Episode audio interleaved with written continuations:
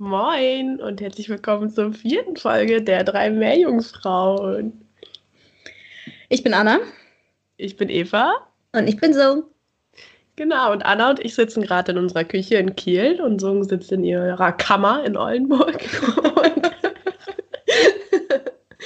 es ist schon spät abends. Ähm, ich würde sagen, wir sind alle angeheitert.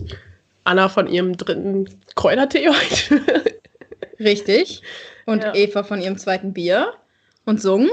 Vom Wasser! Ja, das Wasser in Oldenburg ist ganz schlimm. Das sollte man echt vermeiden. Ich möchte kurz klarstellen, dass ich von zwei Bier nicht angeheitert werde. Aber ja. Das war dir jetzt wichtig. Ja, schon irgendwie. Okay. Ähm, wir haben uns lange nicht gemeldet, aber es ist auch viel passiert in dieser Zeit. Ähm, und äh, wir sind einfach nicht zuverlässig. Naja, wir hatten schon auch einiges zu tun und wir waren halt äh, längere Zeit auch nicht gemeinsam äh, in Deutschland zur gleichen Zeit. Ja. Denn es sind viele spannende Dinge passiert in, seit dem letzten Podcast. Denn die letzte Folge haben wir tatsächlich zwei Tage bevor ich nach Curacao geflogen bin, glaube ich, aufgenommen. Ja, oder? Oh, ich glaube zwei Tage echt? vorher. Also, es war kurz vorher. Es war kurz vorher. Dann war ich zehn Tage lang auf einer Exkursion in der Karibik. Curacao ist eine Insel, die zu den Niederlanden gehört, die kurz vor Venezuela liegt. Ähm, genau, und das war Teil des Masters, ähm, Teil eines Praktikums, was wir machen müssen in unserem Master. Ähm, und ich bin da mit drei anderen Kommilitonen hingeflogen. Einem ähm, Postdoc, also einem wissenschaftlichen Mitarbeiter ähm, am Geomar und eine Doktorandin, die aus den USA dazugekommen ist quasi. Ja, genau. Ähm, thematisch ging es da um Mikrobiologie. Also wir haben die Mikroben in und um der in und um die Insel, in und um der Insel. Der Insel, glaube ich. Der Insel. Kurze Deutschstunde hier. Ähm, bei den Meeresbiologen. ähm, genau, haben wir erforscht quasi. Also es ging, es ist alles Teil eines größeren Projekts gewesen tatsächlich. Ähm, also da waren auch noch andere Wissenschaftler. Ähm, ja, da haben wir halt, äh, genau, wir haben Wasserproben genommen an unterschiedlichen Standpunkten in, ähm, ja, um die Insel herum. In Mangrovensystemen zum Beispiel, in Salzseen, äh, im Korallenriff eben. Ähm, genau, und haben die dann analysiert, haben die filtriert und mit ähm, Flow Cytometry heißt es auf Englisch, das ist so eine. Flowzytometer heißt das, ah, glaube ich, wirklich eingedeutscht, Echt? wenn ich es wirklich weiß. Ja, ich glaube schon. Ja, ja. ja. ja. Oder so wird es auf jeden Fall einfach genannt. Ah, okay. Ähm, genau das, um zu analysieren, was für Mikroben wir sozusagen finden in den Wasserproben, die wir dort genommen haben. Ähm, ja, und äh, wir haben tatsächlich nur die Arbeit gemacht. Also wir haben die, die Ergebnisse selber gar nicht gesehen, weil das eben noch weiter analysiert wird im, ja, in diesem Projekt, was ein, das ist ein Projekt, was von mehreren äh, amerikanischen Universitäten geführt wird und ähm, ich glaube einer Universität in England oder so. Oder, ja. Ja, genau. Also waren wir zehn Tage in Sonne und 30 Grad und waren jeden Tag schnorcheln, haben unsere Proben genommen und waren ja größtenteils eben an Korallenriffen schnorcheln, ähm, teilweise in Mangroven Salzseen. Das war echt ein bisschen, ähm, es war sehr angenehm, weil Salzseen sind ganz toll, stinken gar nicht. Äh, man versinkt überhaupt nicht, wenn man versucht, da reinzuwarten. Das war toll. äh, ja. Sehr cool. Das war cool. Spannend auf jeden Fall. Mhm.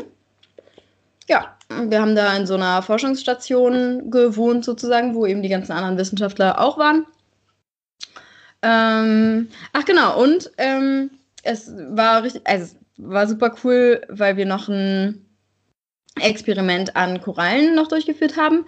Ähm, das war unabhängig von diesem Projekt, glaube ich, tatsächlich. Bin mir nicht so ganz sicher. ähm, äh, da ging es darum, äh, um das Fraßverhalten von Korallen. Weil bei Korallen ist es eben so, ähm, die äh, betreiben ja Photosynthese mit den Symbionten, die sie in ihrem Gewebe haben. Aber einige Korallen sind eben mixotroph, was bedeutet, dass sie auch fressen, und zwar Partikel aus der Wassersäule filtern zum Beispiel. Und dazu fahren sie nachts ihre Tentakeln aus und fangen dann äh, Partikel aus der Wassersäule. Und wir haben dann zwei Nächte hintereinander so Fraßexperimente mit denen gemacht. Also die, ähm, das, das Wasser, ähm, in dem wir sie gehalten haben, sozusagen, ähm, haben wir dann analysiert, eben auch mit Filtration und so auf die Mikroben, die ähm, dann noch in der Wassersäule quasi vorhanden waren. Ja, das war echt anstrengend, weil wir halt nachts dann gearbeitet mhm. haben, aber tagsüber auch noch Sachen gemacht haben. Also wir haben echt wenig geschlafen in den beiden Nächten. Ja, aber das war ganz cool. Und mein persönliches Highlight während dieser Zeit war, dass ähm, eine äh, Kommilitonin, die mit war, und ich, wir sind eine Nacht äh, oder eine Nacht, also einen Abend ähm, zum Sonnenuntergang quasi rausgegangen und sind äh, getaucht, weil in diesem Zeitfenster quasi um den Sonnenuntergang an genau diesem Tag und an dem Tag davor ähm, eine bestimmte Korallenart ihre Eier abgelegt hat. Das ähm, nennt sich Coral Spawning. Ach, das habt ihr schon vorher gesehen gehabt? Oder also ihr wusstet, dass das. Wir wussten, dass das passieren ah. wird, ja genau. Ah. Also wir nicht, aber die anderen Forscher, die da waren, weil die ähm, daran arbeiten, also die tatsächlich teilweise auch an diesen Coral Spawning Events arbeiten. Und das ist halt ganz cool, weil es gibt in allen, in jedem Korallenriff ist das an, unterschiedlich. Ähm, Im Great Barrier Reef beispielsweise ist es, gibt es so ein Massive, also so ein richtiges Mass Spawning Event, einmal im Jahr. Und das ist halt nochmal eine ganz andere Nummer, weil da äh, legen wirklich alle Korallen zur gleichen Zeit ihre Eier in die Wassersäule ab. Ähm, bei, also vor Curacao war es jetzt eben so, dass es zu dieser Zeit eben nur diese eine Art war, aber die gibt es dort überall. Also das war echt ganz cool, weil die relativ ähm, ja, weit verbreitet ist.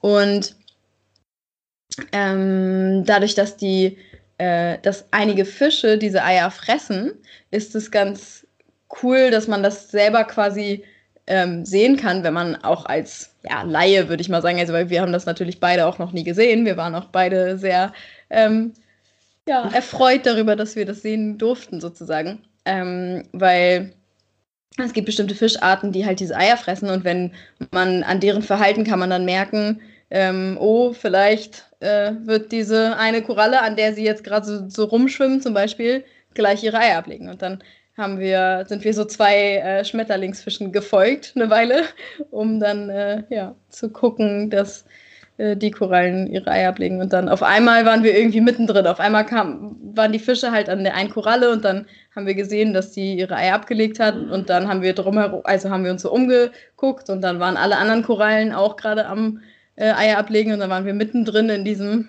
in diesem ja, Eiersturm quasi. Also es sind halt so winzig kleine weiße Kügelchen, die die dann ablassen. Aber richtig verrückt, cool. dass das alles so also zur gleichen Zeit passiert. Ja. So, dass ja. die Korallen das so aufeinander abstimmen. Ja. Ich sage immer zu Anna, dass Korallen richtige Diven sind, was ihre Eiablage angeht. Und es ist, glaube ich, bei manchen Arten auch so, dass das voll auf den Mondzyklus und so mhm. Kram drauf ankommt. Irgendwie, ja. Ne? ja. ja. Aber trotzdem verrückt, dass es dann alles auf einmal passiert. Ich meine, die haben die auch nur zum Sonnenuntergang abgelegt, ne? Also vorher und später auch nicht. Ja. Ja. Das, das sind schon Diven. Das sind Fall. richtige Diven. ja, cool. Ja. Und das war wahrscheinlich auch dein Highlight, oder? Ja, das war mein absolutes Highlight des Trips. Ja. Und so generell, würdest du dir das vorstellen, für immer zu machen? Kleine Karibikinsel leben, Korallen untersuchen? Ja, doch, das kann ich mir gut vorstellen. Oh ist ja selten so, dass man eine Position behält in einem äh, Ort als äh, Meereswissenschaftler, aber ja doch, das kann ich mir vorstellen. Also an Korallen sowieso möchte ich ja sowieso gerne arbeiten. Hm, schöne zehn Tage. Ja. Schöne zehn Tage. Ja. Genau. Cool. Ja, und was ist bei dir so Spannendes passiert, Eva? Ja, also ich habe ja zehn Tage hier dann auf dich gewartet in unserer gemeinsamen Wohnung. Und dann kamst du wieder und dann mussten wir drei Tage lang ein Projekt machen für die Uni, was ganz schön stressig war. Ähm, und dann bin ich auch schon wieder abgehauen, weil ich dann zwei Wochen unterwegs war auf der Alcor. Das ist ein deutsches Forschungsschiff, ähm, was den Heimathafen hier in Kiel hat, wenn ich es richtig weiß. Und ähm, mit dem war ich mit anderen, ich glaube, insgesamt waren wir zwölf Wissenschaftler, ähm, zwei Wochen in der Ostsee unterwegs und haben uns da die Fischbestände angeguckt. Ähm, ja, und später dann auch so das Zooplankton, also kleinere Lebewesen in der Wassersäule. Und das war ziemlich cool, weil ich da tatsächlich eine Frau getroffen habe von dem Gojelli-Projekt, in dem wir in der ersten Folge drüber geredet haben. Mhm. Und dann konnte ich nochmal ein bisschen mit ihr schnacken und ihr nochmal ganz viel von, von ähm, Sachen erklären lassen, ähm, was genau die da machen. Und ich habe selbst auch ganz viele Feuerquallen gesehen. Und vor allen Dingen auch Ephyren, das sind quasi die Larvenstadien von den Quallen. Und das war einfach super cool, wenn wir die hochgeholt haben und ich die dann im, äh, unterm Bino untersuchen konnte und die noch so Wasser eingesprudelt haben und so. Das war auf jeden Fall mein Highlight. Ich musste auch sehr viel anderen Kram machen, zum Beispiel tagelang Sprotten, die Köpfe abschneiden und die Wegen rausholen. Das war nicht so der schöne Teil.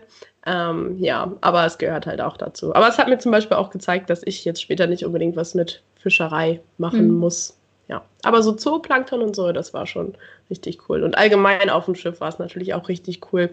Auch wenn nach zwei Wochen und nur so mit der Crew zusammen waren wir, glaube ich, 24 Leute. Da freut man sich dann doch wieder ein paar andere Gesichter zu sehen. Ja, und ein paar anderen ging es auch nicht so gut wegen Seekrankheit, aber da hatte ich Gott sei Dank nicht so die Probleme mit. Ja, das ist, glaube ich, schon mal noch eine andere Hausnummer, wenn du so auf dem Schiff bist und dann dir am dritten Tag schon schlecht geht und du weißt, es sind noch so anderthalb Wochen. Ja. ja alles andere als schön. Aber mir hat es richtig Spaß gemacht. Also wenn hier jemand zuhört, der noch so eine Stelle besetzen möchte, könnt sich gerne bei mir melden. Ich bin allzeit bereit. Es war halt echt cool, weil es so der eigene Kosmos war. Ne? Es war halt gar kein Alltag, es war nur Arbeit und die Arbeit hat Spaß gemacht. Und wenn du frei hattest, konntest du eh nichts anderes machen, als ein bisschen schlafen, ein bisschen lesen und vielleicht Karten spielen oder halt wieder zu arbeiten. Auch wenn der Schichtdienst echt anstrengend war. Also irgendwie zum morgens um vier aufstehen und dann arbeiten. Das war nicht so, also, aber ich glaube, das hat man auch, wenn man hier im Schichtdienst arbeiten müsste. Deshalb, ja, also anstrengend und schön. Auf jeden Fall. Immer gerne wieder. Vielleicht bei schönerem Wetter. Es war, nicht, es war ein bisschen stürmisch bei uns, aber sonst, ja. Genau. Das ist so passiert bei uns. Sungi hat fleißig weiter studiert in der Zeit. Genau. Ich hatte eine Uni. Voll langweilig. Nein, es war natürlich nicht langweilig. Ja, gehört auch dazu. Ja. Äh, genau, Sung wollte, glaube ich, noch was zur letzten Folge sagen. Ach ja, genau, bevor wir neue Themen anfangen. Ähm, und zwar habe ich letzte Woche äh, fälschlicherweise gesagt, dass der Riesenkalmar, Architeutis dux, äh, zu der Gruppe der Dekapoden gehört, aber der hört zu der Gruppe Decapodiformis. Also, hoffentlich hat sich das niemand gemerkt und Hört sich die nächste Folge auch an, um die korrig äh, korrigierte Version zu hören. Ja. Es tut uns sehr leid, falsches Wissen verbreitet zu haben. Ich hoffe, es hört niemand diesen Podcast mit Anspruch, dass hier alles hundertprozentig richtig ist. Das sollten wir vielleicht immer sagen. So, keine Gewähr auch, richtig? Ja, genau. Ja. Übernehmen keine Haftung. Ja. Schreibt nicht von uns ab. Schreibt sowieso nicht ab. Ähm, ja, okay. Äh, genau, außerdem gibt es halt eine kleine Änderung, weil ähm, quasi nur Anna und ich was vorbereitet haben und so nicht. Aber wir machen uns das einfach, wie wir lustig sind, deshalb. Genau. Also, vielleicht bereitet so, nächstes Mal Anna einfach alles vor und dann. und das nächste Mal dann Eva. Und zwar doppelt so viel. ähm, genau. Und Sung stellt heute einfach kluge Fragen. Oder auch einfach nur Fragen.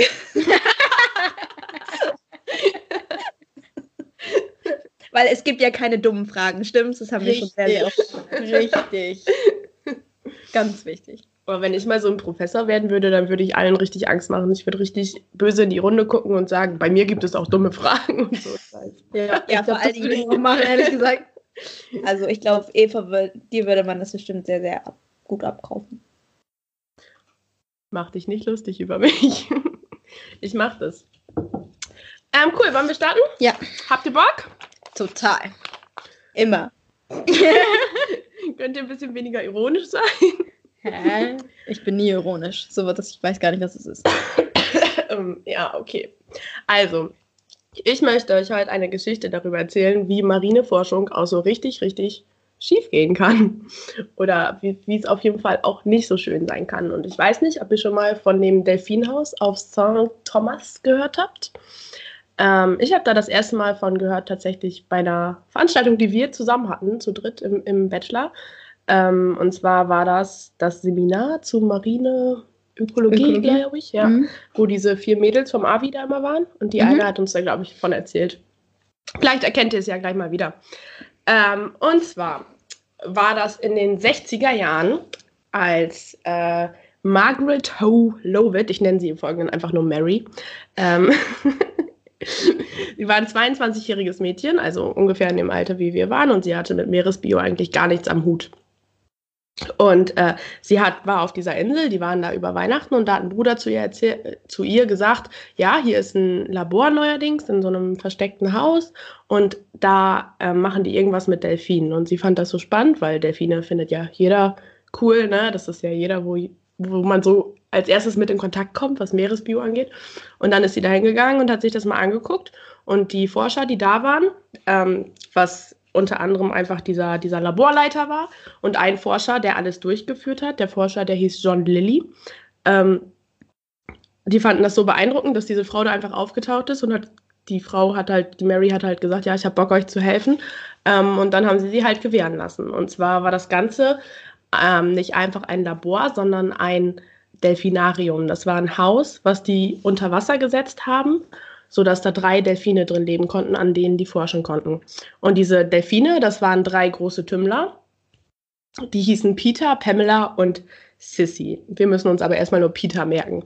Ähm, Peter war ein junger großer Tümmler, der quasi gerade in seiner Pubertät war und begann sich selbst zu entdecken. Und ja, äh, also quasi ein männlicher Jugendlicher. Behaltet das im Hinterkopf. Wir wissen ja alle, wie männliche Jugendliche so sind. ähm, ja, Genau.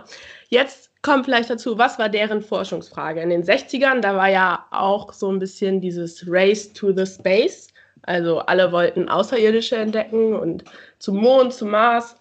Und tatsächlich wurde diese ganze Forschung, die in diesem Delfinarium betrieben wurde, auch von der NASA äh, finanziert. Was machen wir nämlich, wenn wir auf Außerirdische treffen? Wir müssen uns mit denen unterhalten können.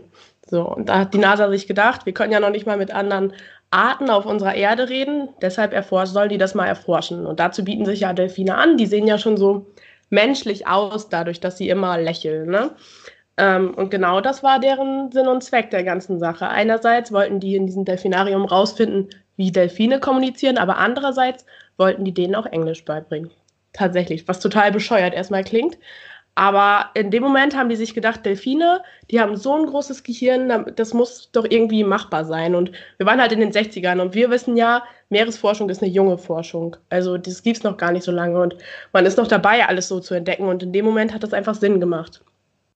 Ja, Gut, jetzt muss man sich vorstellen, dass dieses Haus unterspült war und die haben da jeden Tag vier Stunden mit den Delfinen irgendwas gemacht und sind dann nach Hause gefahren. Und diese Mary, die hat das irgendwie nicht so gefallen, weil die hatte so einen besonderen Kontakt zu den Delfinen, weil sie eigentlich immer mit denen geübt hat. Die anderen, die haben sich immer um den ganzen bürokratischen Kram gekümmert, aber sie hat eigentlich die Übungen mit den Delfinen durchgeführt. Sie hat denen zum Beispiel ähm, das Maul, also sie hat sich selbst quasi ein Delfinmaul gemalt und dann immer richtig laut mit denen gesprochen, dass die immer sehen konnten, wie sie den Mund bewegt und sowas. Sowas hat sie mit denen gemacht und ist halt im Becken auch mit denen geschwommen.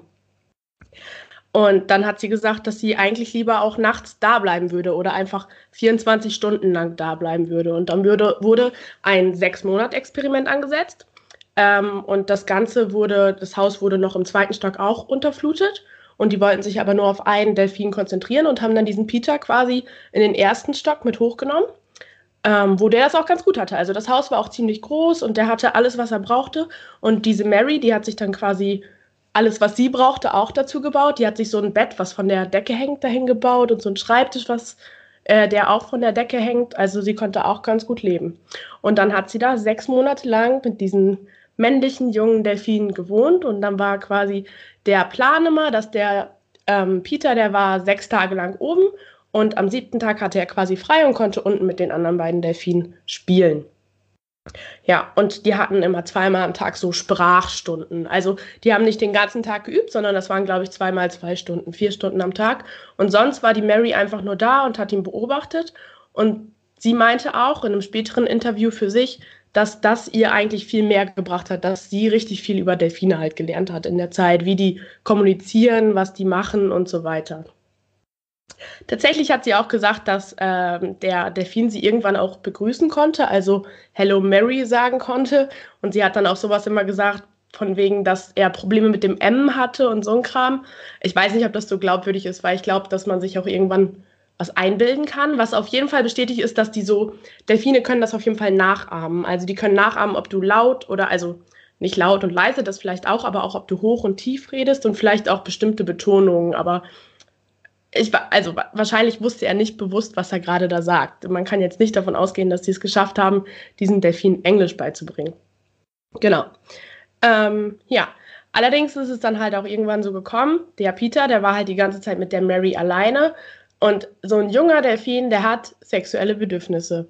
Und da muss man sich vorstellen, dass er sich quasi irgendwann auch an der Mary angerieben hat und geäußert hat, dass er sie jetzt besonders toll findet und ähm, quasi jetzt gerne mit ihr sich paaren würde. So, und anfangs, das ist halt während deren Sprachstunden passiert, ne? Anfangs hat sie dann immer die Sprachstunden abgebrochen und hat den, die hatten so einen Fahrstuhl in diesem Haus, hat den damit nach unten geschafft, dass er ein bisschen mit den anderen, mit Pamela und Sissy spielen konnte, sich abregen konnte und dann weitergemacht.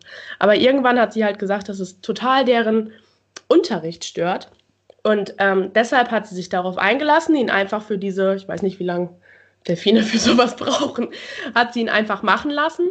Ähm, und danach haben die den Unterricht weitergemacht. Also sie hat ihn quasi gewähren lassen.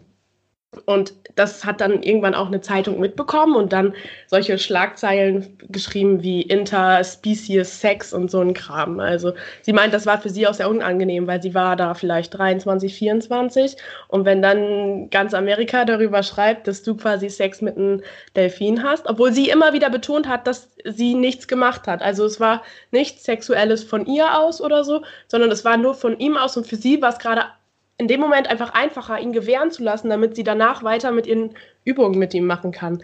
Aber also ich, ich musste auch so, hm, okay, wie hätte ich mich da verhalten? Ähm, und sie meinte aber auch, dass sie sich nicht unwohl gefühlt hat. Das war einfach irgendwas, was jetzt kurz erledigt werden musste und dann war es okay. Und sie hat später über deren Verhältnis auch so geredet, dass sie ihn zum Beispiel, also dass sie auch gern mit ihm zusammengelebt hat, dass es gar nicht mehr ein Delfin war. Sie wollte, sie hat auch, wenn sie über ihn geredet hat, nie Delfin gesagt, sondern immer nur Peter gesagt. Und ähm, sie meinte auch, dass sie ihn dann quasi vermisst hat, wenn sie mal woanders war und so ein Kram. Ja, so, und irgendwann war es aber so, dass halt, es kamen keine Ergebnisse und der äh, John Lilly, der quasi in der Rangordnung über Mary stand, der hat dann auch noch andere Forschungen nachgenommen. Und zwar wollte der rausfinden, wie LSD die Sinne verändert. Und das hat er natürlich auch nicht an Menschen getestet, sondern auch an Delfinen. Und Mary konnte ihn noch überreden, dass er das nicht an Peter testet, sondern an den anderen beiden Delfinen. Und ähm, ja, dann hat er das an denen getestet.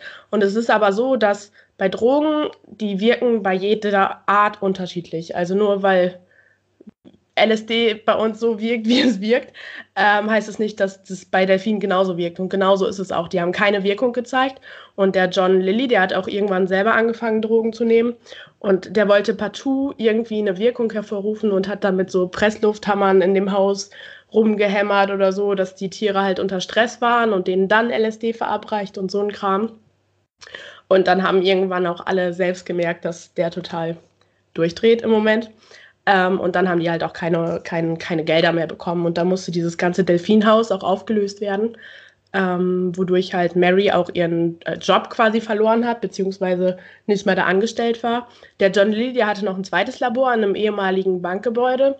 Ähm, ich weiß gar nicht, was mit den anderen beiden Delfinen passierte, aber den Peter, den hat er auf jeden Fall damit hingenommen, in so einem kleineren Becken ohne viel Sonnenlicht. Und dann hat es auch keine zwei Wochen gedauert, bis es dem nicht mehr gut ging ähm, der Zustand sich verschlechtert hat. Und ähm, ja, das quasi John Lilly irgendwann Mary angerufen hat und gesagt hat, dass der Peter sich selbst umgebracht hat. Bei Delfinen ist es ja so, dass die, die können ihren Atemreflex, also die haben keinen Atemreflex. Das ist nicht wie bei uns, wir atmen einfach, sondern die können das bewusst steuern. Und der John Lilly meinte dann, dass der einfach aufgehört hat zu atmen und dann zu Boden gesunken ist. Ähm, da, darüber gibt es so Kontroversen, ob das wirklich so ist bei Delfinen oder nicht, weil ganz viele Wissenschaftler sagen auch, gut, die haben keinen Atemreflex, aber das ist ähnlich wie bei uns Autofahren oder Radfahren. Wir, also man lernt das und dann macht man das einfach, ohne dass man darüber nachdenkt. Und äh, eigentlich spricht vieles dafür, dass sie trotzdem einen starken Überlebenswillen haben, weil zum Beispiel die ganzen Delfine, die stranden, die atmen auch noch weiter über Wasser unter Höllenqualen. Ne? Und das ist so ein bisschen kontrovers. Aber man kennt ja auch nur die Sicht von den John Lilly. Und wenn man sich überlegt, dass dieser Peter da in einem kleinen Becken eingesperrt war und nicht wirklich Sonnenlicht hatte und vielleicht, weil es ihm dann nicht gut ging, nicht gefressen hat, vielleicht konnten sich irgendwelche Krankheiten schneller ausbreiten und dann hatte er sowas wie einen Herzinfarkt oder so. Ich vermute, dass es auch nie wirklich untersucht wurde. Aber das war dann natürlich ein äh, neuer medialer Aufhänger. Und dann kam halt zwei Jahre, nachdem schon diese erste Schlagzeile in Amerika rauskam, dass diese Dame Sex mit einem Delfin hatte, ähm, kam dann die Schlagzeile, dass der Delfin sich aus Liebeskummer umgebracht hätte. Ja, und das ging dann nochmal ordentlich durch die Medien. Und die Mary selbst, die war gar nicht so traurig, dass der gestorben ist, weil sie gesagt hat, eigentlich ist es besser für den Peter gewesen zu sterben, als weiter unter den Bedingungen, die er da hatte, zu leben. Was mhm. wahrscheinlich auch gar nicht so verkehrt ist. Verkehrt ist, ja. Genau, das war so ein bisschen die Geschichte, wie Science goes wrong, wie, wie schnell alles ähm, aus dem Ruder laufen kann oder von Anfang an zum Scheitern vielleicht auch verurteilt war, wenn man sich überlegt, dass man sich ein Haus baut mit drei Delfinen drin. Ein Delfinarium. Ähm, das Ganze ist auch später verfilmt worden, beziehungsweise in der Doku verfilmt worden, wo auch echte Bilder drin sind, weil die das alles tatsächlich, die hatten immer einen äh, Fotograf vor Ort, den die Mary übrigens später geheiratet hat. Und der, ähm, die Doku heißt The Girl Who Talked to Dolphins. Also wenn sich das noch jemand angucken will, das ist, ähm, ich habe es jetzt nicht in den letzten Tagen gesehen, aber ich habe es vor einem Jahr oder so mir mal angeguckt. Und das war eigentlich ganz cool. Also ganz interessant, cool nicht, aber auf jeden Fall schockierend, die Bilder dann auch zu sehen. Ja, darüber wollte ich euch ein bisschen was erzählen. Habt ihr Fragen? Könnt ihr euch in die Situation der Mary hereinversetzen? Ich, ich. Er hat sich einfach nur an ihr gerieben. Ja, er hat quasi sexuelle Avancen gemacht. Also er war dann, äh, ich meine, das war ein, das war ein junger Delfin, ne? ein junger Jugendlicher. Und die waren 24 Stunden beieinander. Und äh, also ich weiß nicht, man sieht so ein Verhalten ja auch bei Hunden oder so zum Beispiel, aber die kannst du dann ja erziehen oder denen klar machen. Ich weiß nicht, ich hatte nie einen Hund, aber Freunde von mir, keine Ahnung. Äh, und sie hat das dann halt gelassen. Und sie hat dann zum Beispiel auch immer erzählt, dass er sich auch richtig für ihren Körper immer interessiert hat und er das, er, also sie hat ihn ja quasi beobachtet und hat ihn versucht zu verstehen und er hätte genau das Gleiche gemacht. Also die lagen nebeneinander im Wasser und er hat sich ihre Knie angeguckt und hat geguckt, was dahinter ist und hat quasi versucht, ihre Taxonomie zu verstehen. Und Anatomie. Äh, Anatomie zu verstehen. ja, sorry. Und wenn du nachts sogar nebeneinander schläfst, also klar ist dann irgendwann eine Verbindung. Ich, ich meine, ich weiß ja nicht, wie dieser Peter sich gefühlt hat, aber allein, was diese Mary dann erzählt hat, dass sie dann nicht mal mehr diese, diese Barriere Mensch-Delfin gesehen hat, sondern dass sie immer nur von Peter geredet hat und nicht von dem Delfin Peter. So, das fand ich schon bezeichnend. Und dass sie dann gesagt hat, dass sie gerne in seiner Nähe war und dass sie ihn vermisst hat oder so, was man ja eigentlich nur über das sagst du ja nicht mal über jeden Menschen, das sagst du ja nur über Menschen, die dir auch nahestehen oder so. Und das, also ich, ich war auch so, hm, und ich, ich glaube, ich hätte mich dann auch nicht gleich verhalten in ihrer Situation. Also spätestens als diese Schlagzeile rauskam, hätte ich nochmal gut drüber nachgedacht, was ich da eigentlich gerade mache. So. Mhm. Das fand ich auch bezeichnend, ja. Naja, die Frage ist halt, ob sie den Delfin gesehen hat wie so ein, keine Ahnung, wie so ein Pferd oder Hund, mit dem du, weißt du, es gibt ja auch männlich zwischen äh, Menschen und Tieren Freundschaften. Wenn du zum Beispiel einen Hund hast und den jeden Tag siehst, ist es natürlich nochmal was anderes. Du verliebst dich ja nicht in deinen Hund. Aber wenn du dann nochmal mit deinem Hund redest und ich weiß es nicht, es ist echt seltsam. Also. Ja, ich glaube auch. Ich finde auch. es ist halt, es ist halt irgendwie auch schon über eine Freundschaft hinaus. Also ja. Es ist ja sowieso generell schwierig, diese Linie zu ziehen, Freundschaft und Beziehung, aber dann mit einem Tier, weiß ich nicht. Ja. Ich finde, was sie darüber gesagt hat, klingt so. Ich weiß nicht, ich finde, ich, ich habe da direkt eine Parallele gezogen zu irgendwie, was man so hört. Ähm, ein Glück mussten, also das noch niemand von uns jemals erfahren müssen, aber so Vergewaltigungs. Dass sie das so gerechtfertigt hat, oder? Ja. Ah. Also, Als wenn der Delfin sie vergewaltigt hätte. Ja, also beziehungsweise, dass es für sie einfacher war, das einfach gewähren zu lassen in dem ja. Moment. Ja, stimmt. Darüber habe ich noch gar nicht nachgedacht. Ich das war das Erste, woran ich denken musste, als du das gerade gesagt hast. Ich finde es total, das, ich finde es ja, ein bisschen seltsam. Ich meine, also, sie, sie, hatte die Möglichkeiten, das zu unterbrechen. Ne? Also ja. Es waren Leute vor Ort, die sie rufen konnte und dann haben sie ihn halt immer zu den anderen Delfinen geschafft. Aber sie hatte halt dieses große Ziel im Kopf, dass sie ihm Englisch beibringen wollte und dass sie diesen, diesen Sprachunterricht weitersetzen wollte und wenn, wenn der unterbrochen wurde, dann hast du den ja auch immer erst für längere Zeit unterbrochen und dann bist du aus diesem leeren Rhythmus raus. So hat sie das halt gesehen, ne? Und mhm. dann hat mhm. sie halt dieses Ziel über dieses, ja, wir müssen das jetzt mal kurz hinter uns bringen. Also sie hat das wirklich so beschrieben, das wäre, äh, sie hat halt gesagt, wenn er Hunger gehabt hätte, dann hätte sie ihm ja auch eben was zu essen gegeben. So. Und dann war er halt gerade auf Sex aus und dann sie meinte auch, sie hat auch wirklich oft betont, dass sie nie irgendwie aktiv was gemacht hat. Ne? Also klar hätte ich an ihrer Stelle auch nochmal hundertmal betont. Ähm, aber ich fand es auch so, hm, okay. Ja. Und dann hat sie auch immer gesagt, wie gesagt, es war nicht unangenehm für sie, solange es nicht zu wild wurde. So meinte sie das. Too rough war in ihrem Interview. Ja. Hatte sie denn eigentlich immer, ähm, hatte sie denn nur einen Badeanzug an oder hatte sie richtig einen Neoprenanzug oder sowas an? Also, ähm, also ich habe ein paar Bilder gesehen und da hatte sie nur einen Badeanzug an. Hm, also, okay. Ja. Und die sind ja auch gar nicht so klein. Also ausgewachsen können die, glaube ich, zweieinhalb Meter werden. Ich weiß nicht, er war ein Junger, vielleicht war er dann nur zwei Meter groß. Aber sie war halt auch eine junge Frau, eine junge, zierliche Frau auch, ne? Ja. Also ich kann mir vorstellen, dass die damals vielleicht gedacht haben, dass die Delfinen Sprechen beibringen können, weil Vögel können ja auch Laute nachmachen und dann sprechen, Papageien oder so. Daher kommt es vielleicht, aber. Ich glaube, dass, also das ist auch gar nicht so. Also natürlich kannst du, glaube ich, keinen Delfin Sprechen beibringen. So, aber Laute können die auf jeden Fall nachmachen und auch Tonlagen und ich glaube, die sind auch nicht so blöd. Also die verstehen dann bestimmt immer, wenn du Hallo Mary in einem ganz bestimmten Tonfall immer zur Begrüßung sagst, dann verstehen die, dass es eine Begrüßung ist. So. Mhm. Aber das heißt ja nicht, dass die Englisch lernen können. So. Wir sehen ja auch bei Hunden, wenn die freulich mit dem Schwanz wedelnd aufeinander zulaufen, ah, okay, das ist deren Begrüßung. Ist das bei Hunden so? Ich habe keine Ahnung von Hunden. aber, so, aber ich glaube schon, dass Delfine so weit sind, dass sie sowas verstehen können. Aber Englisch sprechen? Ich glaube, das funktioniert, die können auch gar nicht die Laute machen, vermute ich mal. Mit, ja.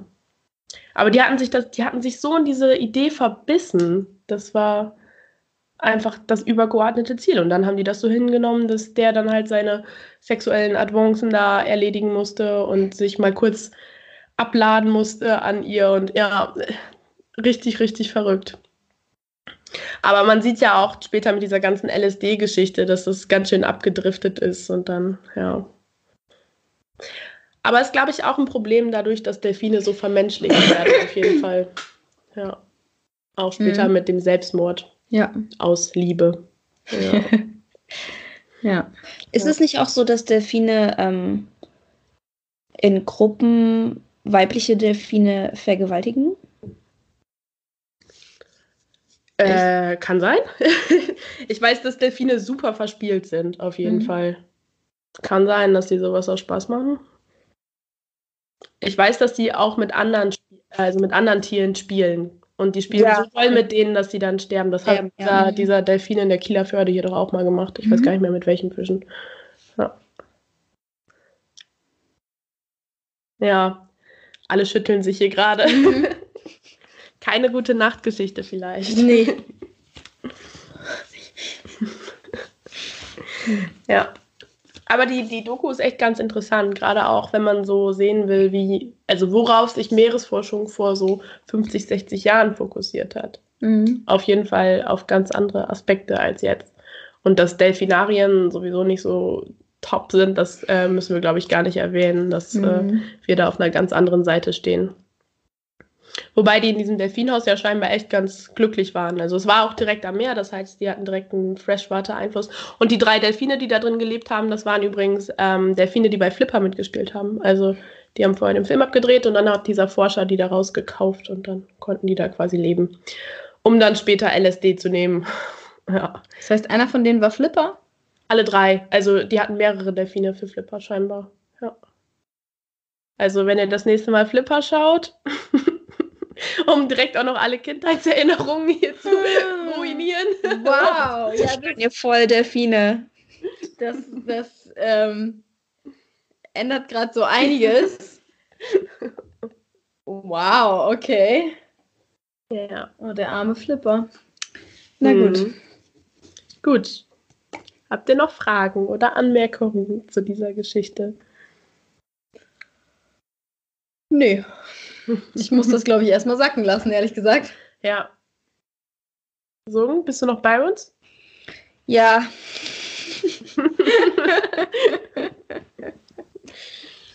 cool. Dann macht Anna weiter. Ja, das ist jetzt gar nicht mal mehr so spannend, das Thema, habe ich das Gefühl, im Vergleich. Ähm, es geht mal wieder um Korallen. Ich habe ja heute noch nicht genug von Korallen geredet. Ähm, falls das noch niemand mitbekommen hat, ich finde Korallen cool.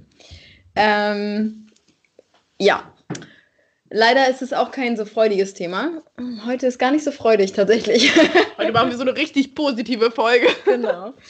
Ähm, es geht um Korallenbleiche.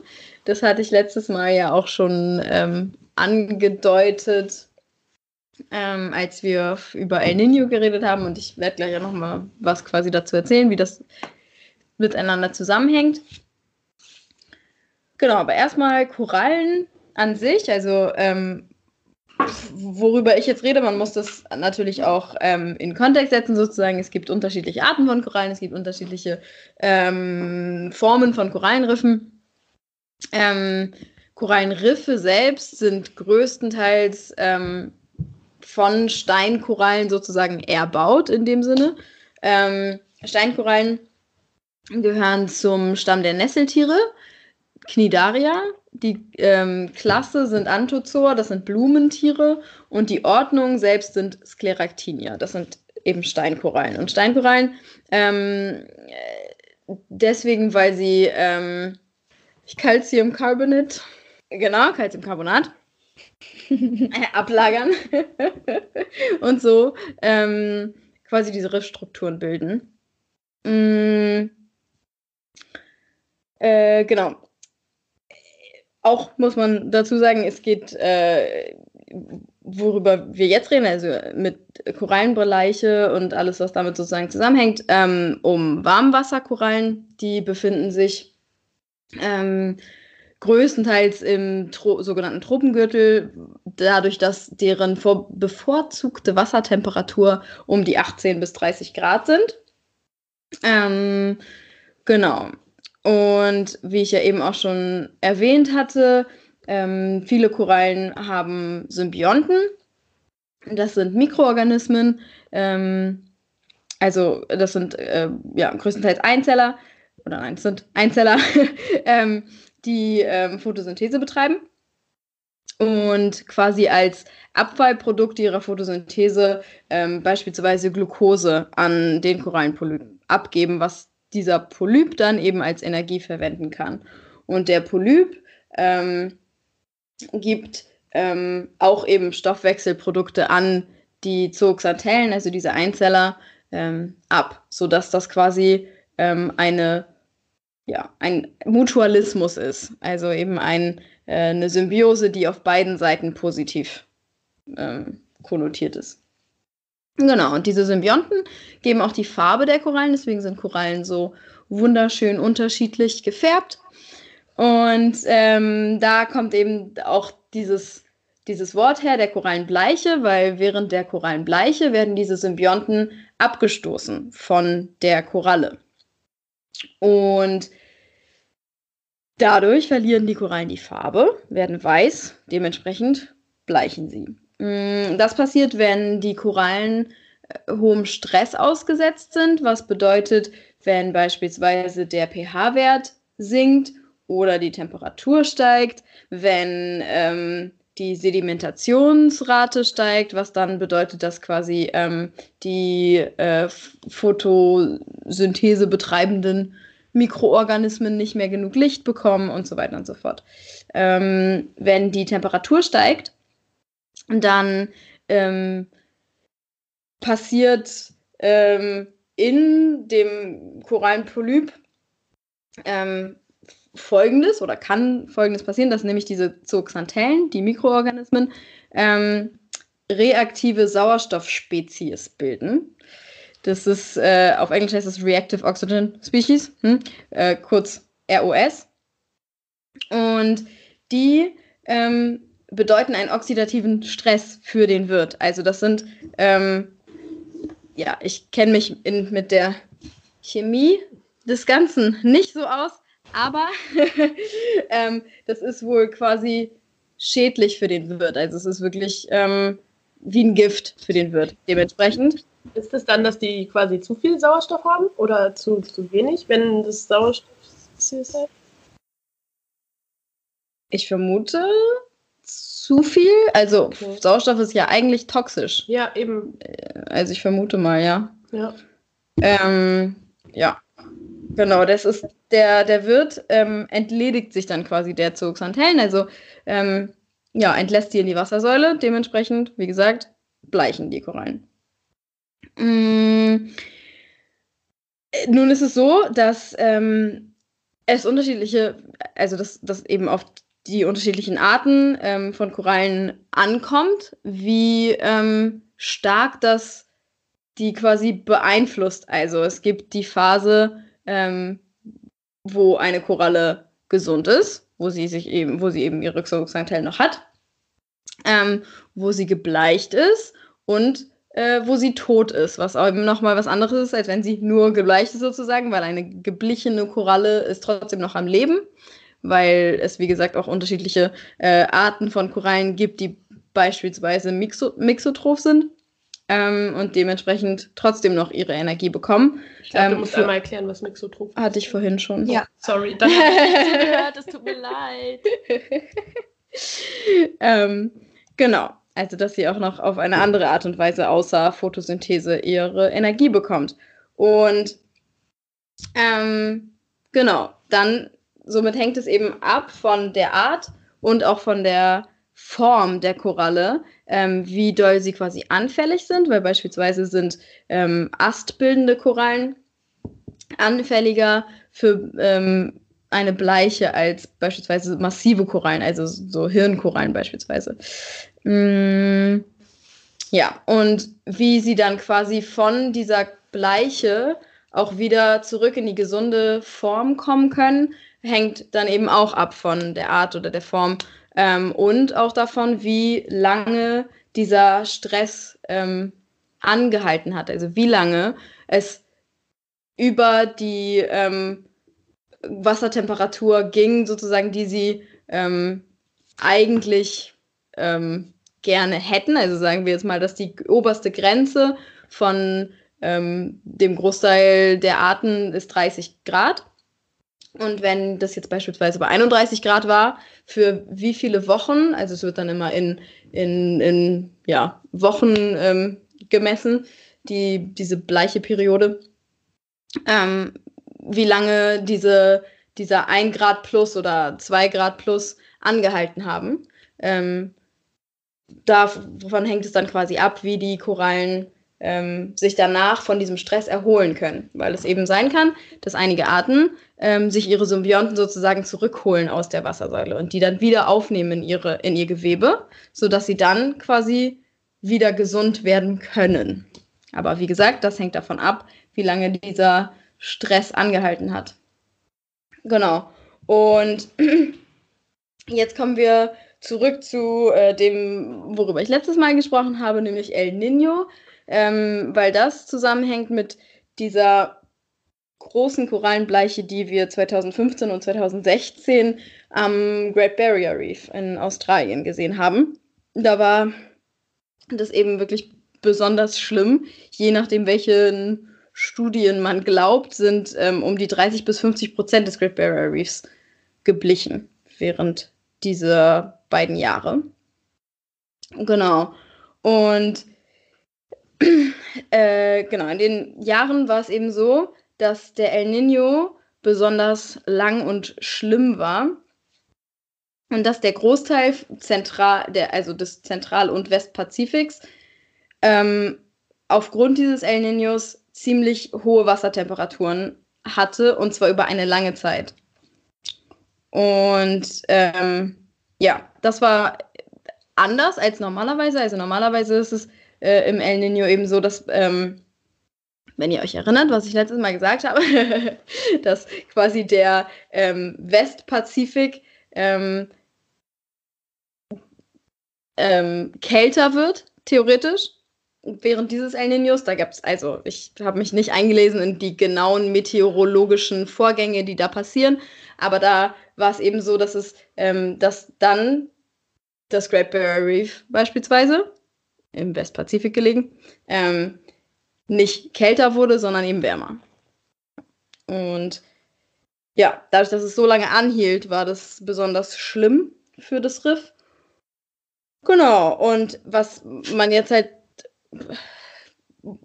dazu sagen kann oder was darüber gesagt wird, ist, ähm, dass alle natürlich fürchten, wann der nächste El Nino kommt, denn je früher ähm, der nächste El Nino kommt, desto schlechter stehen eben die Chancen, dass sich diese Teile, die geblichen sind, also des Great Barrier Reefs, auch erholen, wenn sie das denn überhaupt könnten.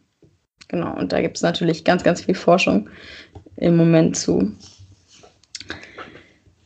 Ja. Ähm, du sagst jetzt, wenn, ob die sich erholen können, die, die, die Arten im Great Barrier Reef. Es ist doch aber auch so, dass, also beim El Nino war das Wasser ja zu kalt, oder? Ist es, ist es normalerweise. Also ich glaube, dass es ganz viele, also ich glaube, dass, dass, dass nicht jeder El Nino gleich ist. Mhm. Und dass man das nicht unbedingt Okay, weil es ist doch auch so, dass die haben ja einen ganz spezifischen Temperaturbereich, ja. wo, wo es gut ist, dass die Zugsantennen bei denen quasi im Gewebe drin bleiben. Ja. Ähm, und jetzt durch den Klimawandel ist es doch so, dass das für die zu warm ist, mhm. wenn ich es richtig weiß. Mhm. Und dann ähm, ist das umkehrend. Das ist aber nicht so, dass sich das ausgleicht, oder? Das nee. Wahrscheinlich hopft mhm. das von den einen, einen Bereich, welcher nicht gut für die ist, zum anderen Bereich. Ja. Also, wie ist. gesagt, in, in also jetzt dieser 2015, 2016 El Nino hat ja genau das auch bewirkt, dass die Temperaturen eben noch mehr angestiegen sind ja. im gesamten Zentral- und Westpazifik. Okay. Ähm, da, also auf den Klimawandel hinauf sozusagen, so mm. drauf sozusagen. Ja. Ja gut, die Bestände können sich dann ja gar nicht erholen, ne? wenn gleichzeitig noch der Klimawandelstress dazu kommt und dann dieses El Nino-Ereignis. Und wenn jetzt mm. bald nochmal ein El Nino-Ereignis kommt, dann ist ja... Ja, Puh. Ja. Ähm, genau. Ist es denn so, dass, also die können die ja zurückführen, die Symbionten, wenn mhm. das über eine bestimmte Zeit nur geht und dann können die sich ja dadurch erholen. Woher weißt du, ob man daran forscht, ob man die irgendwie künstlich zurückführen kann? Ja, wird ja. viel dran geforscht, ja. Okay, macht das Aber ähm, tatsächlich am Geomar ähm, äh, wird sich wohl auch damit beschäftigen, oder beziehungsweise die, die eine Vorlesung, ich weiß nicht, ob du da warst. Wahrscheinlich war ich nicht da. Anna Reuk aus. Ähm, war die dieses Semester? Ja. Ja, da war ich, glaube ich, auf der Alko. Ach so, vielleicht warst du da tatsächlich auf der Alko. Ja, das ja. kann sein. Da hatten wir eine Vorlesung ähm, darüber, dass ähm, es Forschung dazu gibt. Ja, aber ähm, das Problem ist halt, dass ähm, es gibt ganz viele unterschiedliche Clades von diesem Symbiodinium, was ein, was dieses Mikro, was dieser Mikroorganismus ist, der ähm, also eine dieser Zooxanthellen. Es gibt unterschiedliche, aber größtenteils ist es von der Gattung Symbiodinium und dieses Symbiodinium hat unterschiedliche Clades. Ähm, die, wie gesagt, dann eben auch relativ spezifisch sind für die Koralle. Also ähm, jede Art Koralle hat vielleicht einen unterschiedlichen Vorzug, welchen, mm. welche Art Symbiodinium sie aufnimmt. Das heißt, selbst wenn man jetzt forscht, hat man quasi das dann für eine Ort, also eine Korallenart an genau diesem Ort. An genau diesem Ort erforscht. Okay, ja. das heißt, es ist ganz detailreiche Forschung, wohl wahrscheinlich. Aber es gibt eben auch, ja, also es gibt eben auch ganz viele Korallenarten, die eher dann Generalisten sind und vielleicht mehrere aufnehmen würden, aber also ich, ich glaube, ja. ja, es ist. Wie schon gesagt, Korallen sind Diven. Korallen sind absolut Diven, aber Korallen sind so cool. Ja. ja, und das große, also was heißt das Problem, aber es ist einfach das Ding, es gibt ja Leute, die sagen, ja gut, dann sterben die Korallen halt, die paar Arten, die wir verlieren, aber Korallen, das ist auch Lebensraum. Also das, genau. es wäre schon traurig, wenn wir die Arten verlieren, aber wir verlieren eben auch Lebensraum für ganz viele andere Arten, die wir dann vielleicht auch verlieren. Und ähm, Korallenriffe sind ja, glaube ich, auch Kinderstube, ne? Für, für viele ja, absolut. Arten, ne? Absolut. Genau. Also das wäre schon ganz wichtig, wenn die erhalten bleiben würden. Korallen sind unglaublich viel. Also Korallenriffe an sich sind auch super, super viel. Ich meine, die sind mittlerweile ein unglaublich riesiger Tourismusfaktor. Ja. Das, also es gibt so viele Länder, die da so extrem drin hängen ähm, in ihrem Einkommen. Ähm, die sind Wellenbrecher vor den Küsten. Ähm, die sind, also das Riff an sich ist ja so artenreich. Also Korallenriffe sind, sagt man ja auch immer, sind die äh, tropischen Regenwälder des Ozeans. Und das muss man sich halt auch erstmal reinziehen. Also, dass wir die quasi die, äh, die Hotspots der Biodiversität gerade umbringen. umbringen. Abroden. Nicht nur, genau, eben, nicht nur im Meer, sondern ja auch an Land. Ja. Aber nun gut, ja, wie gesagt, eine sehr, sehr glückliche und freudige Folge dieses Mal. Ja, voll crazy, dass das connected ist zu El, also zu El Nino. Weiß man, wann das nächste Event ist? Gibt es da irgendwie Vorhersagen? Gar nicht. Mhm. Kann aus heiterem Himmel passieren. Mhm. Warst ja. du schon mal im Great Barrier Reef? Ja. Wann warst du da? 2013 und 2014. Hast, na, du meintest, El Nino war 2015, 16, ne? Ja, also dieser große. Ja, sonst hätte ich dich gefragt, ob du da Unterschiede gesehen hast. Aber hast du da schon so bleiche Unterschiede gesehen? Ja, also was heißt Unterschiede? Aber ähm, Bleiche sieht man schon relativ viel. Ja, also ich war ähm, natürlich auch eher an den etwas touristischeren Orten und ich mhm. habe selbst in äh, Gegenden, wo es wirklich super, super touristisch war, zu einem Ort, wo ich dann tauchen war, wo es nicht ganz so touristisch war, hat man schon auch, selbst da hat man schon ja. Unterschiede gesehen, dass die, also nicht unbedingt, dass es dann mehr geblichen war, aber dass natürlich auch mehr zerstört ist vom Riff. Mhm. Ähm, ja, genau, also ja, geblichene Korallen habe ich, hat man auch schon gesehen, aber nicht so viel tatsächlich. Also dort, wo ich war. Aber ähm, das Ding ist auch natürlich, muss man auch dazu sagen, äh, man fährt am Great Barrier Reef, das ist so unglaublich touristisch, du kommst da kaum, vor allem wenn du deine eigenen Sachen nicht hast, ähm, nicht ans Riff, also weil das Riff auch relativ weit vorgelagert ist vor der Küste. Ähm, du, und du hast dein eigenes Boot nicht, dann kommst du sowieso nicht ans Riff. So. Das heißt, ähm, du musst immer irgendwie auf eine Tour mitgehen, wo du dann mit, ähm, ja, mit eben Dive Guides mitgehst, die natürlich dir die schönen Ecken des Riffs zeigen. Also ja. ich weiß halt, ich habe ja keine Ahnung und ich habe damals ja auch noch nicht studiert und hatte keine Ahnung. Ich, ähm, ich bin mir ziemlich sicher, dass ich das heutzutage auch, wenn, also wenn ich da jetzt nochmal hinfahren würde, natürlich klar ist jetzt auch schon mehr zerstört noch als vor fünf Jahren. Ähm, aber ich würde es auch nochmal mit ganz anderen Augen sehen, glaube ich. Ja. Weil ich dazwischen halt auch noch andere Riffe gesehen habe, beispielsweise. Aber was ich auf jeden Fall sagen kann und was ich auf jeden Fall, was mir halt auch schon aufgefallen ist damals schon, ähm, ich war dann 2015 an, in Neukaledonien tauchen. Das ist eine Insel zwischen Neuseeland und Australien. Und da ist auch ein sehr großes Barriereriff vorgelagert.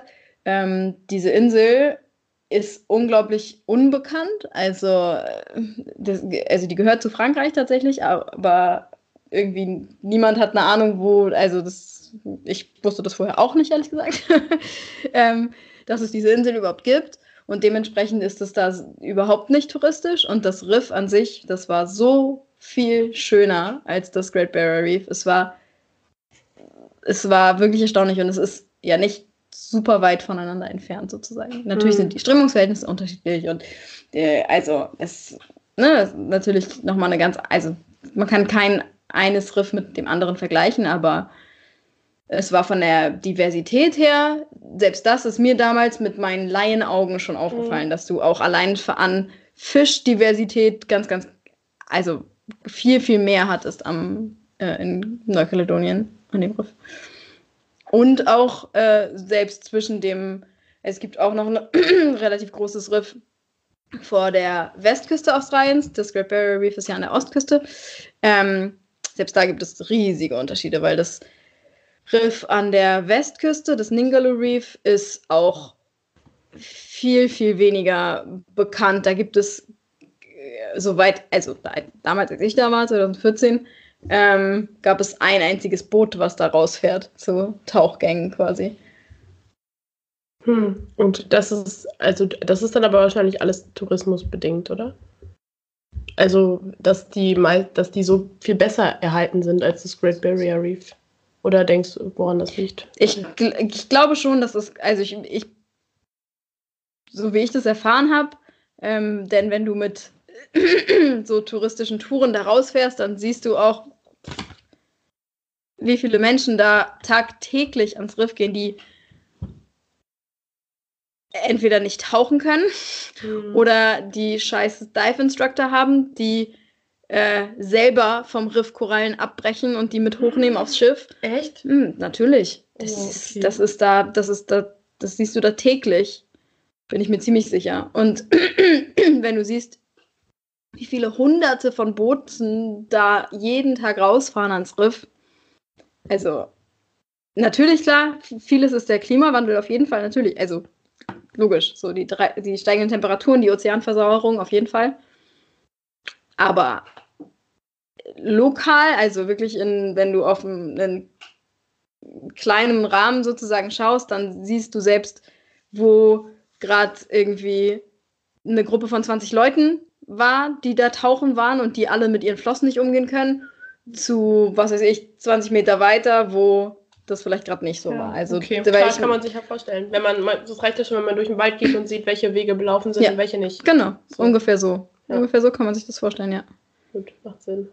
Ja. Oh, traurig. Mhm. Ich habe nämlich letztens auch gedacht, ich war noch nie tauchen und auch noch nie in Korallenriff oder so live gesehen. So, du auch noch nicht, oder? No, no. Ja, und da habe ich nämlich auch gedacht, jetzt Klimawandel und Korallenbleiche und so, richtig traurig, dass man das nicht nochmal so in der vollen Blüte sieht. So, mhm. ja.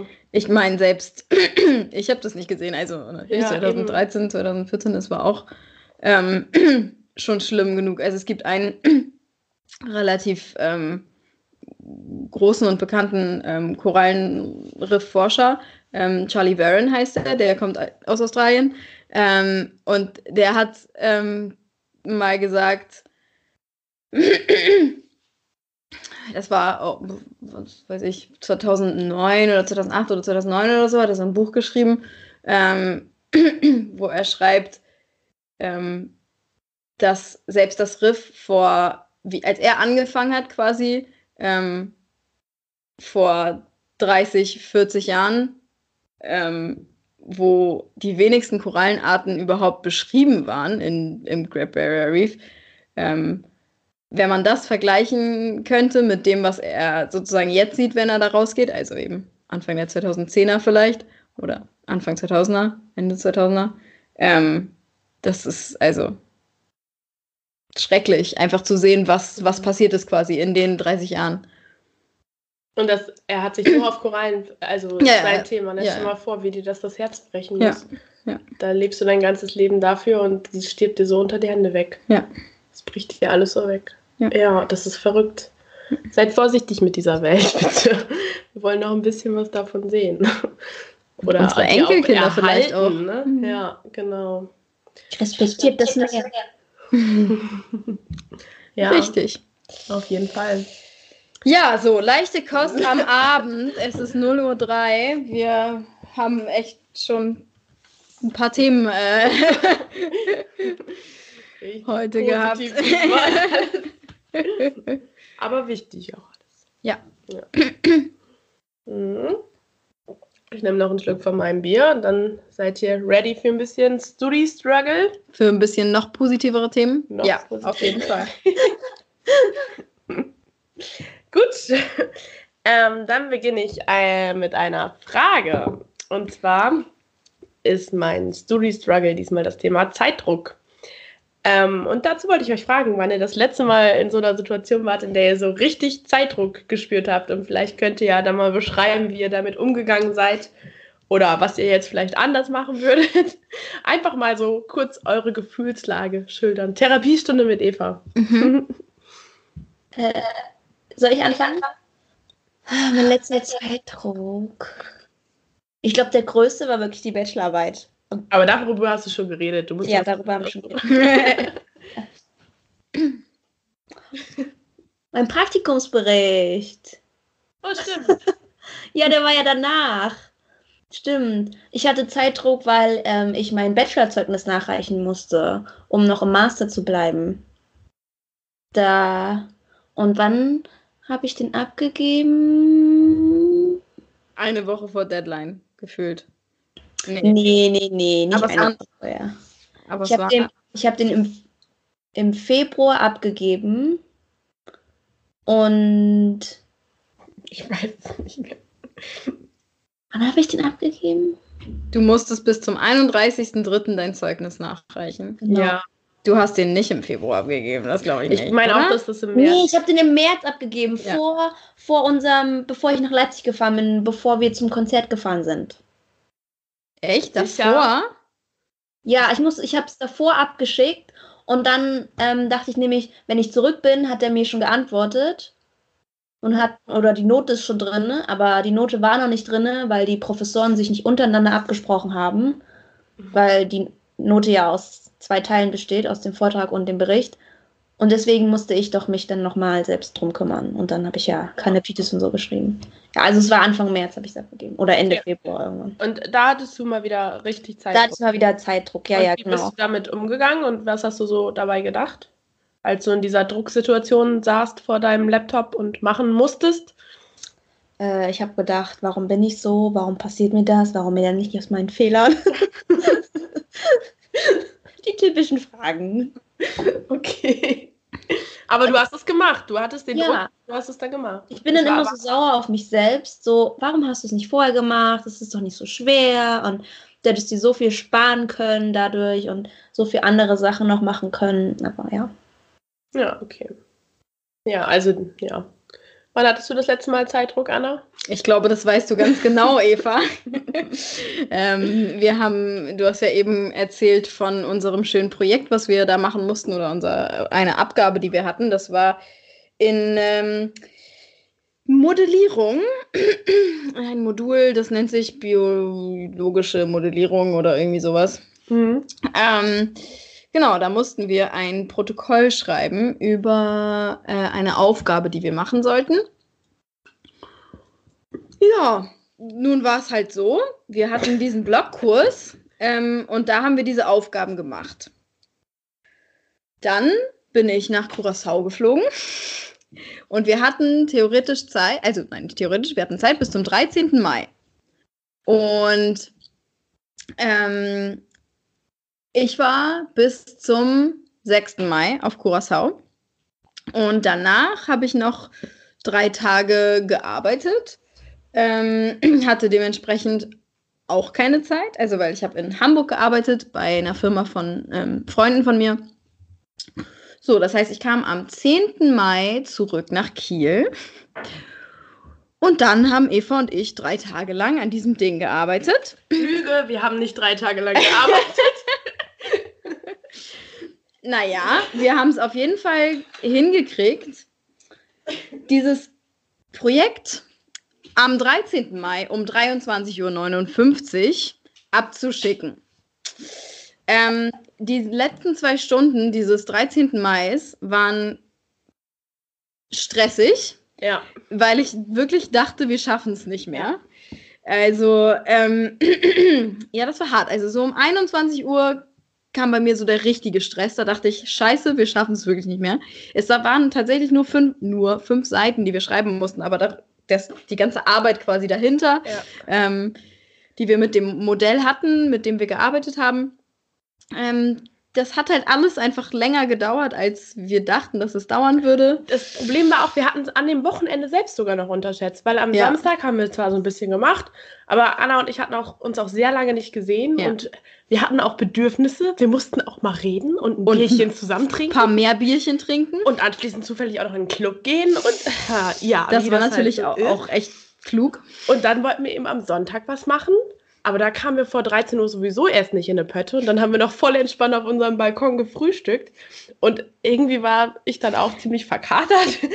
Und ja, dann haben wir auch so semi viel gemacht und dann haben wir uns wirklich für Montag 9 Uhr in unserer Küche verabredet und ich glaube, unsere Mitbewohnerin hat gedacht, wir sind, wir sind wirklich am Arsch.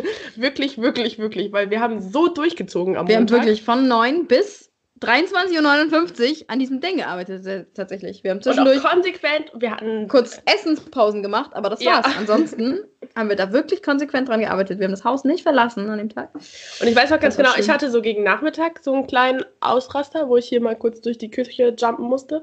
Und irgendwann so gegen Abend haben wir Arbeitsteilung gemacht und jeder hat seinen Kram gemacht. Und da kam zwischendurch Anna in mein Zimmer rein und meinte nur zu mir, ich muss jetzt kurz schreien. und dann habe ich gegen die Wände gehauen und ein bisschen, bin ein bisschen ausgerastet und dann ging es wieder. Dann ging es wieder, ja. Ähm, tatsächlich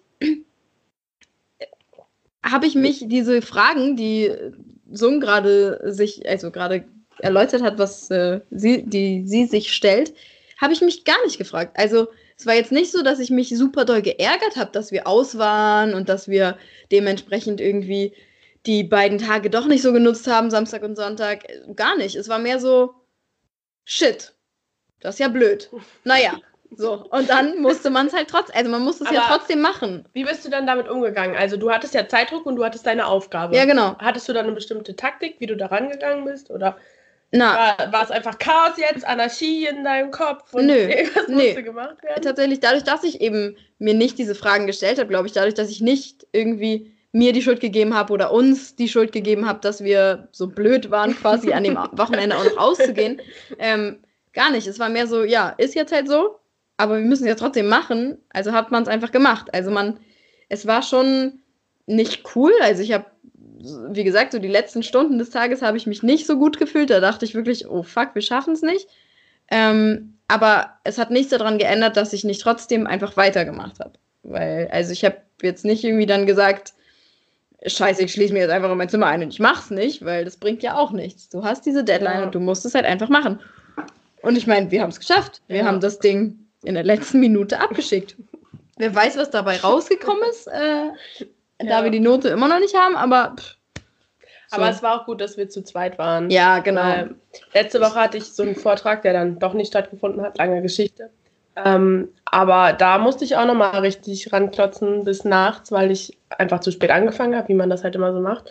Und da saß ich alleine in meinem Zimmer und dachte auch echt, ist nicht so cool gerade. Mhm. Und ja, wenn man dann nochmal sich so zu zweit hat und so gegeneinander nochmal aufreiben kann. Ja, und, und sich gegenseitig aufpushen kann. Ja, sozusagen. genau, das hilft viel, als wenn man dann einfach da in seiner Kammer mit seinem Kaffee sitzt und sich anfängt, sich langsam anfängt, selbst zu hassen. Ja. genau. Ähm, ja, genau. Das äh, sehr schön habt ihr die Situation beschrieben, wie man sich da fühlt. Aber ich glaube, da können auch viele nachfühlen, die das hier hören. Ähm, ich wollte mich dann mal informieren, was so gegen Zeit oder wie man dann am besten ähm, in der Situation, in der man Zeitdruck hat, handeln kann. So, das hat mich dann mal interessiert, ob ich da irgendwas finde. Und der erste Tipp, den ich online gefunden habe, war eher anfangen. Mensch, Dankeschön. Ähm, hören Sie sich unsere Podcast-Folge an über Prokrastination. Genau, das habe ich mir dann auch gedacht. So einfach ist das irgendwie nicht. Aber ich habe noch ein paar andere bessere Tipps gefunden, Gott sei Dank. Ähm, und zwar ist das erste, was du schon gesagt hast, irgendwie so ein bisschen Ruhe bewahren und durchatmen und einfach machen, weil ähm, wenn man anfängt, irgendwie hektisch zu werden und zu sagen, oh Gott, ich muss das noch machen und das noch machen und hier und da und da, das bringt alles nichts, weil das bedeutet irgendwie, dass man studerig anfängt zu arbeiten. Und das, also das bringt dann ja noch weniger voran. Das bringt mehr Probleme, als man sowieso schon hat. Also, ja. Ähm, als zweites, dass man schnell Entscheidungen trifft. Also manchmal, äh, Anna und ich hatten das zum Beispiel, wir mussten uns für ein passendes Modell entscheiden. Und damit haben wir uns, wir haben uns da wirklich lang mit beschäftigt, irgendwie passende Parameter zu finden oder so. Ähm, und man soll eigentlich in so einer Zeitdrucksituation am besten Entscheidungen nicht weiter rausschieben, sondern einfach in dem Moment sagen, okay, ich habe jetzt die Wahl zwischen A und B, ich entscheide mich für B. Und dann soll man aber auch gut mit dieser Entscheidung sein. Also nicht wieder überdenken, nicht wieder drüber nachdenken. Klar, man muss die Entscheidung trotzdem irgendwie wohl überlegt treffen. Deshalb ist es gut, wenn man irgendwie eine Person nochmal mehr hat, mit der man darüber sprechen kann. Aber sonst ist das irgendwie, man muss zackig. Also man darf da nichts rauszögern. Mhm. Ja, ähm, dann habe ich noch gefunden, dass man sich so ein bisschen abgrenzen und abschotten soll, also Handy ausmachen soll oder Nein sagen soll, wenn Leute einfragen, ob man irgendwas machen kann oder ähm, rausgehen kann. Also so einen Tunnelblick entwickeln soll auf die Aufgabe, ähm, sodass man mehr Zeit und äh, Autonomie und Entlastung hat und sich auch fokussieren kann.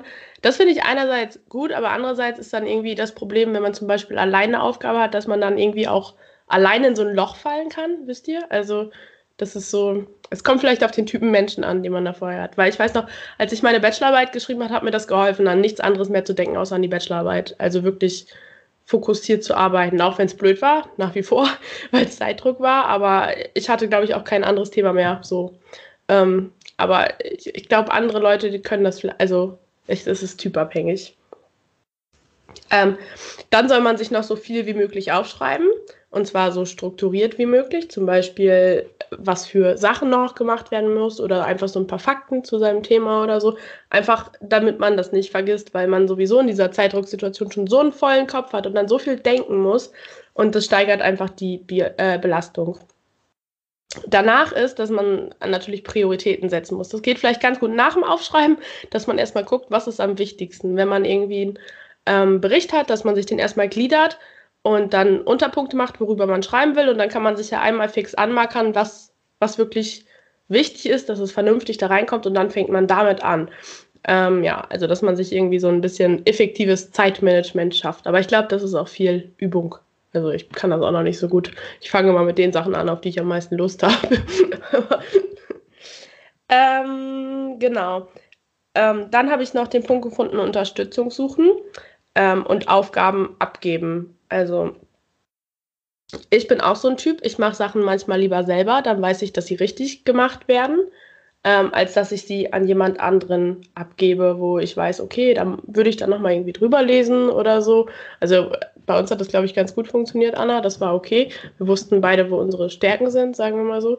Ähm, aber irgendwann kommt man vielleicht unter Zeitdruck an den Punkt, wo man dann Aufgaben in der Gruppenarbeit auch wirklich abgeben muss und das dann irgendwie auch akzeptieren muss, dass das der andere jetzt macht und dann, dass man auch damit klarkommen muss, dass man nicht alles selber machen kann, weil ich weiß nicht. Ein Kumpel von mir hat zum Beispiel gerade, ähm, die müssen zu viert irgendwie so einen 100-Seiten-Bericht schreiben und die anderen, die haben wohl nie richtig gelernt, wie man zitiert und er meint, er muss das jetzt alles quasi für die nochmal nachgucken und so ein Kram und ja, sowas, äh, da muss man halt irgendwie versuchen, Aufgaben outzusourcen.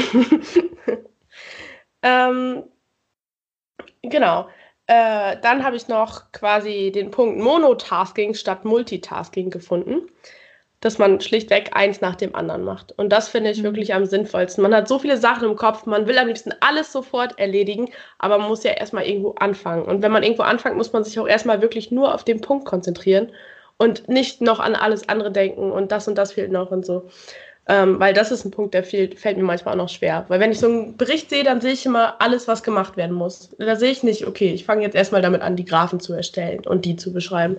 Sondern ich sehe, oh, ich muss die Graphen erstellen, ich muss darüber schreiben, ich muss die in den Kontext setzen, ich muss die passend einleiten und ich muss die anschließend noch diskutieren. So. Hm. Ja.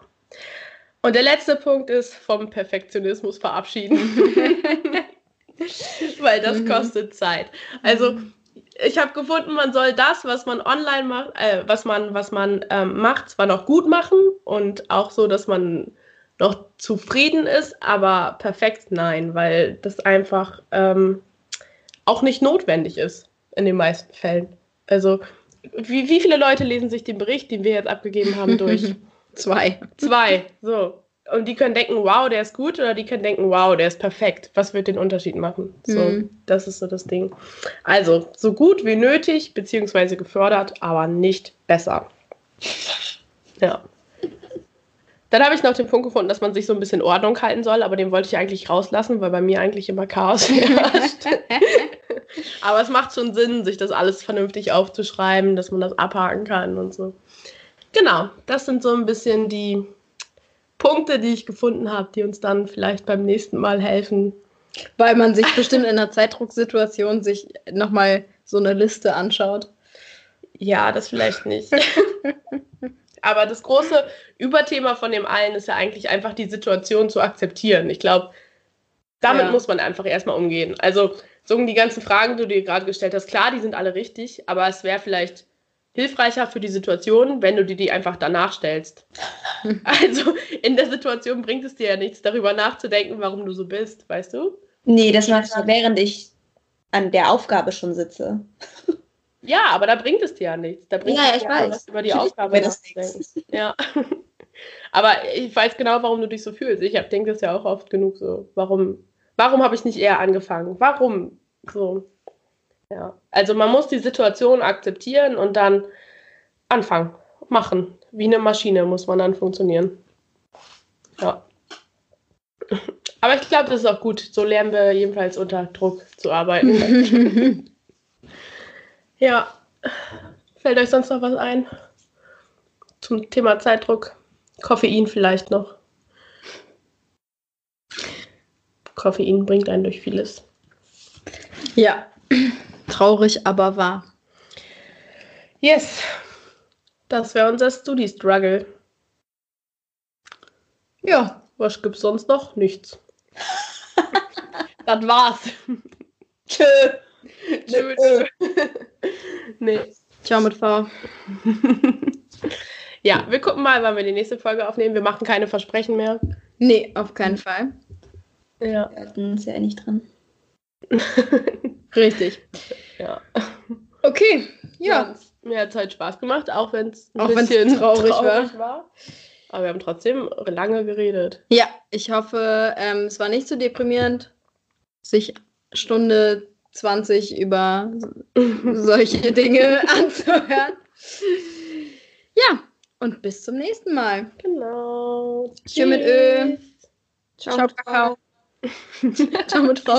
Kakao. Tschüssi, Müsli.